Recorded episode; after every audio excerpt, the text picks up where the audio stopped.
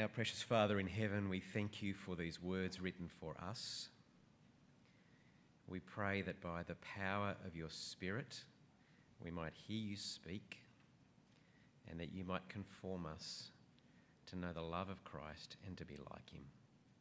Father, we pray it in Jesus' name. Amen.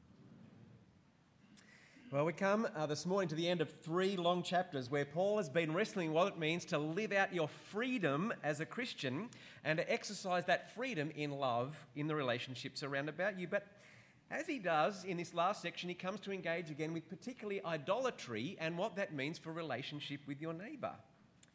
And the problem for us sitting in this room is that either makes this passage feel about a million miles away from your lived experience or right up close and personal to home. I suspect that for many of you, the thought, where did my meat come from and has it been sacrificed to anything, is not one that's kind of crossed your mind in the ins and outs of your daily life. But for some of our brothers and sisters here, I'm sure that it has. When I worked at the University of New South Wales, this passage for our focus students, for our international brothers and sisters from Malaysia and Indonesia and China, actually had great significance when they went home for holidays or they went back for a family funeral and the questions were going to be asked Will you hold the incense? Will you bow down? Will you participate in these ways in the ancestors of the dead? Will you honour your family? Will you live in a way that's right? Um, these questions were a very long way from being academic, in fact. and they were about how will you live honouring Jesus and living rightly with your neighbour. Which, friends, even as we start, is an incredibly important reminder to us, isn't it? To not just read our own experience into the text of Scripture and the realities of what Scripture is calling us to. Uh, these words are real and rich and important in all sorts of contexts in the world, even if we don't feel them being up close and personal to ourselves. But I do want to say to you this morning that I think that this issue matters for all of us because, in some ways, it strikes towards the heart of what it means to honour Christ to know our freedom and therefore live self sacrificially in relationship with others. So there are two issues on the table, excuse the pun. Uh, the first half of the chapter is about fleeing from idolatry, the second is about living with your neighbour well in the context of idolatry. And let's unpack each in turn. The, it, it, the first part is actually a preacher's delight because the application comes up front in the first verse, verse 14. Therefore, my beloved, flee from idolatry. Uh, when it comes to the possibility of worshipping an idol, turn around and run very quickly in the other direction, is pretty much Paul's advice. And it's really, in some ways, the end of the previous part of the chapter, right? You remember last sermon, uh, the last passage that we heard. Paul said, Remember what happened to Israel when they participated in idolatry. It did not end well. In fact, God's judgment fell on them in all sorts of awful ways because of their rebellion and rejection against God. So Paul says, run away from idolatry. But he's not quite finished explaining to them why idolatry is so significant and important and why we must flee from it. The big and important thing about idolatry is actually who you participate with. But in order to understand the significance of that, you need to remember a little bit about the context of the argument. So remember, Paul's been talking with the Corinthians, and the Corinthians' basic position is because God's in control of everything, and an idol's just a block of wood, and the meat is just a cow that belongs to God anyway. If I go along to the local temple and eat, I'm not participating in anything because none of those things mean anything at all. Back in 1 Corinthians 8, you remember Paul's kind of quoted their logic to them. Therefore, as to the eating of food offered to idols, we know that an idol has no real existence, and that there is no God but one for although there are many so called gods in heaven or on earth, as indeed there are many gods and many lords, yet for us there is one God, the Father, from whom are all things and for whom we exist, and one Lord Jesus Christ, through whom are all things and through whom we exist. The Corinthians have theology on their side. They've done a whole lot of good post Jesus thinking. They know that God's the Lord, that they know that all of the creation belongs to Him. They know that the block of wood that is an idol is just a block of wood. They know that the steak is just a steak, and so they're free to participate. And Paul's trying to say to them, yes, but you're kind of missing something in your theologizing. But do you notice, Paul doesn't deny the truth of their statements. So in chapter 10 and verse 19, he says, What do I imply then? That the food offered to idols or any, is anything, or that an idol is anything? No. He completely agrees with all of their theological reasoning. He just suggests that they haven't thought widely enough or broadly enough, and they use those truths unreflectively. You see, you can know all of those things. The idol is a block of wood, the steak is just one of God's cows, therefore, what should you do with it? Well, you actually need to remember what people are doing as they participate in idolatry. Verse 20 I imply that what pagans sacrifice, they offer to demons and not to God. I do not want you to be participants with demons. Now, for us, I think this feels like a little bit of a blast out of nowhere, right? kind of we're rocking along and there's this little bit of theologizing going along, and all of a sudden you're participating with demons and it feels a bit out of control. But actually, Paul's just laying on the table what they should have known from reading the entire Old Testament. Can you show me a single verse in the Old Testament that might have suggested that idolatry was okay? I mean, you know, from the Ten Commandments onwards, nobody was standing around going, just if we do a bit more thinking about this, we'll solve the problem. God's been very clear all the way along that idolatry is awful. But what Paul wants to say to them is that what happens in idolatry is not the significance of the wood or the steak, but what people are participating in. That's the category that matters for him. What are they doing as they bow down to worship this thing? He says they're actually bowing down to falsehood. Even at its best, remember that you know, Israel holds up the golden calf and calls it Yahweh, you cannot represent God in the form of something lifeless. And at worst, these idols are a picture of someone else and some other God. Even if there are no gods, people are worshipping something other than the Creator who made them. And Paul said, whatever you do in worship is a participation in the things that are involved there. It's why he takes them back to Israel's experience of the altar in verse 18. When the Israelites ate the meat sacrificed in the tabernacle, what were they doing? They were participating together in, and I take it, the benefits of the altar. What happened when the priest brought the sacrifice in and killed it in front of the Lord and sprinkled the blood on the altar uh, and declared the sins of the people?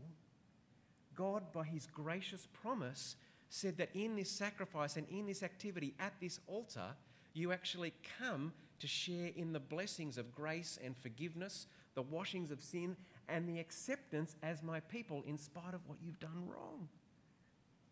And Paul says, so when the Israelites ate the meat that was sacrificed, they weren't just sharing a meal, they were saying, We together are enjoying all of the benefits of the sacrifice that has taken place on our behalf. And so they ate not just to be full, but they ate to participate in the blessings of God.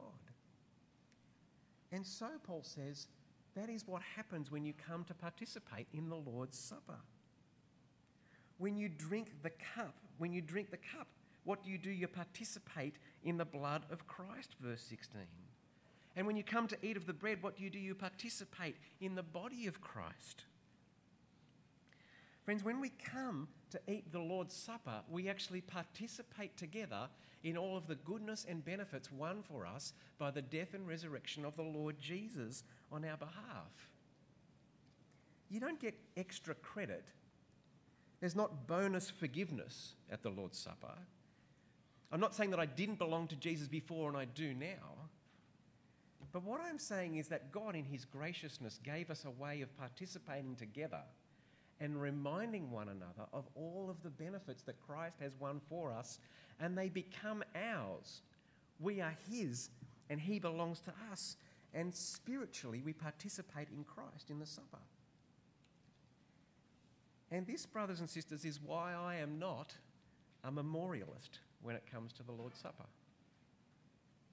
I do think we are remembering something but I think there's something good in what God has given us to do as we participate together in the eating and the drinking, which actually helps us and encourages us in our faith and reminds us that we participate in all of the goodness of everything that Christ won for us on the cross.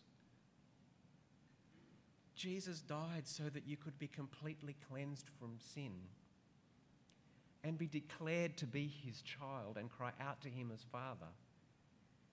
and participate in the joy and the hope of heaven. And God said, and now I'm going to give you this way of celebrating together that you participate in all of the goodness of what Christ has done. In fact, you will participate in Christ. And it's why those jolly COVID communion packages are an abomination. we do not participate in the one wafer. And you might laugh about that, but actually, there's this weird anti symbolic thing that we do as evangelicals that denies the scriptures. God gave us in the Lord's Supper the symbol of the loaf, and we participate of the one loaf. And the Bible tells us that matters because you are the one body. You participate together in the one thing. The symbolism matters. Um, here again, brothers and sisters, I think that we theologize our way out of what the Bible tells us is true of the experience of the participation of life in God's world. Because everything is by faith, no symbolism matters. But actually, because everything is by faith, we trust in the symbols that the Lord has given to us that are good for us and good for each other. But do you notice then, verse 17, when we participate together in the one bread, we who are many are one body, for we partake of the one bread. When we eat the Lord's Supper together, we remind one another that we belong to one another. Every single person in the room, every person in your church who knows Jesus is your brother or sister in Christ. You notice the language he uses at the start flee from idolatry, my beloved. You are my beloved, and I pray that I am yours. And I pray that you are one another's beloved. I pray that you, you care for each other. The people that you find easy and comfortable to be with, and the people that you don't.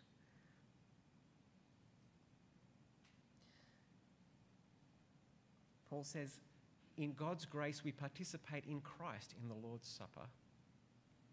But when you come to the idol feast at the local temple, you can't theologize your way out of what you participate in. You're actually participating in the worship of demons. You are encouraging people in the fact that they believe that they can get grace and favor and blessing by bowing down and worshipping the things of the created world rather than the Creator Himself. Which is why, brothers and sisters, for those of you who've come from family backgrounds where this is a real issue, I am so encouraged by you. I have friends, I know people who have gone home and said, I'm not going to do what you want me to do at the family funeral because I love Jesus. And I know that that's going to hurt. And I know that you may even ostracize me because of it. But I want to honour Christ. And I love you enough to say that honouring Jesus matters. But as I've read this passage, the words that have also rung in my ears this week have been the ears of Col- uh, the words of Colossians 3. Put to death whatever belongs to your earthly nature sexual immorality, impurity, lust, evil desires, and greed, which is idolatry. And it just caused me to wonder to what extent do we participate in the greed which is idolatry in the world around about us. Um, I find it fascinating the language that we adopt naturally as Christians. Um, we binge on Netflix. Why have we so comfortably adopted that language as our own? Why would you go home on the weekend to binge on something? Why would the, the thought of consuming something to excess, which we can kind of laugh about with our neighbours, is good for us? spiritually or personally or as servants of God in the world. And I wonder about how the world talks about our shopping and our sales and the click frenzy that we have.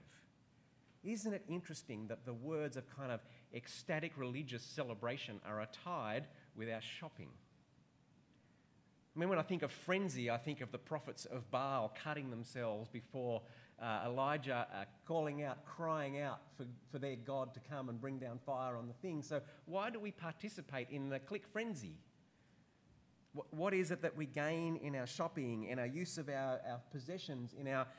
Do we look any different in any way, shape, or form from the world about us in our hunger and thirst for materialism and momentary experiential satisfaction?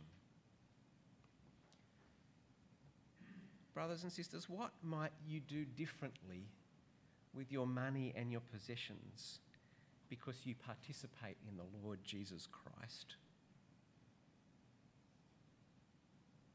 Where do you struggle with greed? How does the pursuit of comfort and security in the things of the world relate to your participation with your precious Lord? I'm struck by my own reflections about kind of thinking more about holidays than heaven. What's the thing that's going to give me relief here? It's getting to a holiday. But actually, God's promise is that there's a heavenly rest, and I get to participate in that with God's people. Why don't you, as you go to morning tea this morning, talk a little bit about what it means to participate with Jesus and where we participate in greed and how we might help one another not to? But Paul doesn't finish there. The second half of the chapter brings home some of the realities of not participating in the complexity of idolatry in the world with living well with your neighbour. You see, verse 23 all things are lawful, but not all things are helpful. All things are lawful, but not all things build up. Let no one seek his own good, but the good of his neighbour. Paul has argued that their knowledge of idols, that they are nothing and that idol meat is nothing, is absolutely true. But the bigger category is participation. What will you participate in? But of course, this is a problem. If you're fleeing from idolatry and you know that your neighbour, uh, when you go over for dinner, is offering meat that might have been offered in idolatry, what on earth do you do? Do you just cut yourself off completely from your neighbour? Do you eat with them? How do you relate to your next door neighbour when this is the world and the context in which you live? Do you withdraw from society completely? And in this context, Paul has a couple of pieces of wisdom to offer. His first is verse 25 eat whatever is sold in the meat market without raising any question on the ground of conscience. For the earth is the Lord's and the fullness thereof. That they were right. If one of the unbelievers invites you to dinner and you despise to go, eat whatever is set before you without raising any question on the ground of conscience. You do live in a world of idolatry, but you can go next door to dinner and it's okay. Basically, he's saying you don't need to perform source criticism on your steak. Uh, it's all right. Uh, you don't need to go to your local Thai restaurant and ask the Darryl Kerrigan questions. What, what is this and what have you done to it? Um, the truth that an idol is nothing and that the meat is nothing means that you can go and eat with your next door neighbour without asking questions of conscience. You don't need to worry about participating together with them in their idolatry in one form or another. But, verse 28, if someone says to you, This has been offered in sacrifice, then don't eat it. For the sake of the one who informed you and for the sake of conscience if the person tells you that it's been sacrificed to idols, for you to participate in this point is going to suggest something to them that is unhelpful for their understanding of who God is and what He's like. And so Paul says there are all sorts of places to forego your freedom. Now, this leads to the most cryptic two verses in this passage, verses 29 and 30. I do not mean your conscience, but his, for why should my liberty be determined by someone else's conscience? If I partake with thankfulness, why am I denounced because of that for which I give thanks? These verses raise an awful lot of discussion in the commentaries. Here's what I think they mean. Please feel free to argue with me about it afterwards. Um, I think what he's saying is if you kind of act on your conscience at this point in time, you are likely that the other person is going to condemn or judge you for your exercise of your freedom.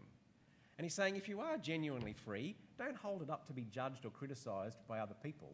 You don't need to flaunt your freedom and get your freedom judged or kind of whatever. Just choose not to exercise it. Because actually, what matters more than your freedom is what's going on for your neighbour and what they believe is happening in this moment when you eat with them. Because for Paul, actually, you are living for God and for your neighbour.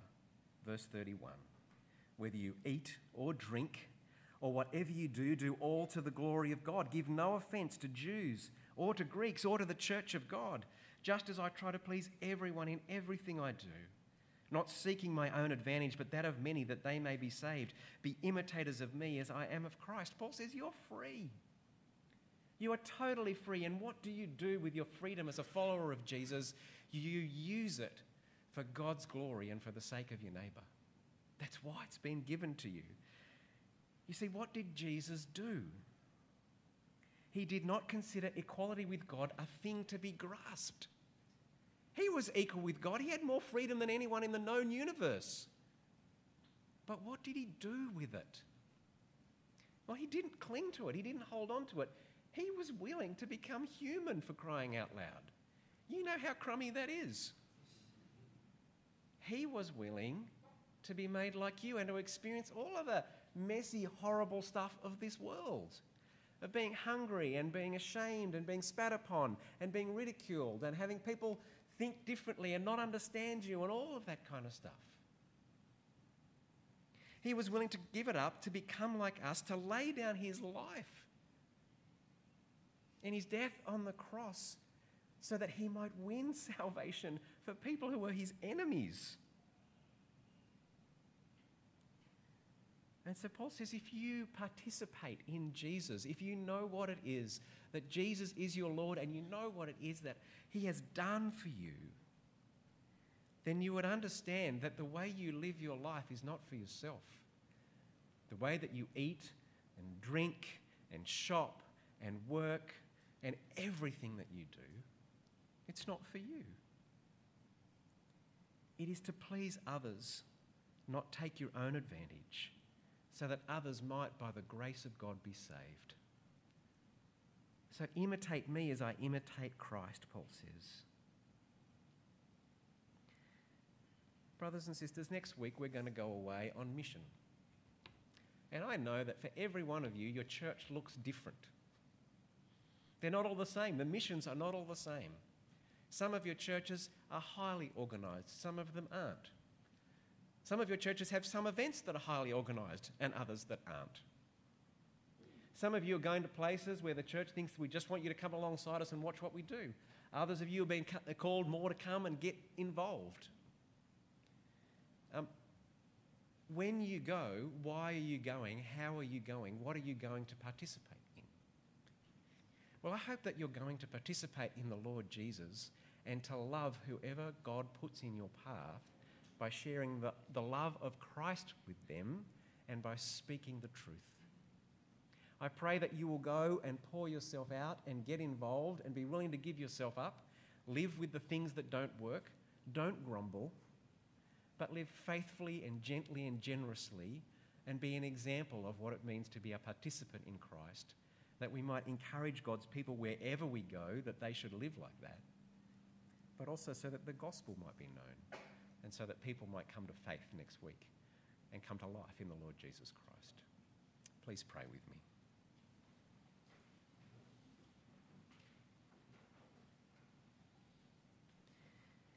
Our Lord God, we're struck again today by the incredible privilege that we get to participate in Jesus.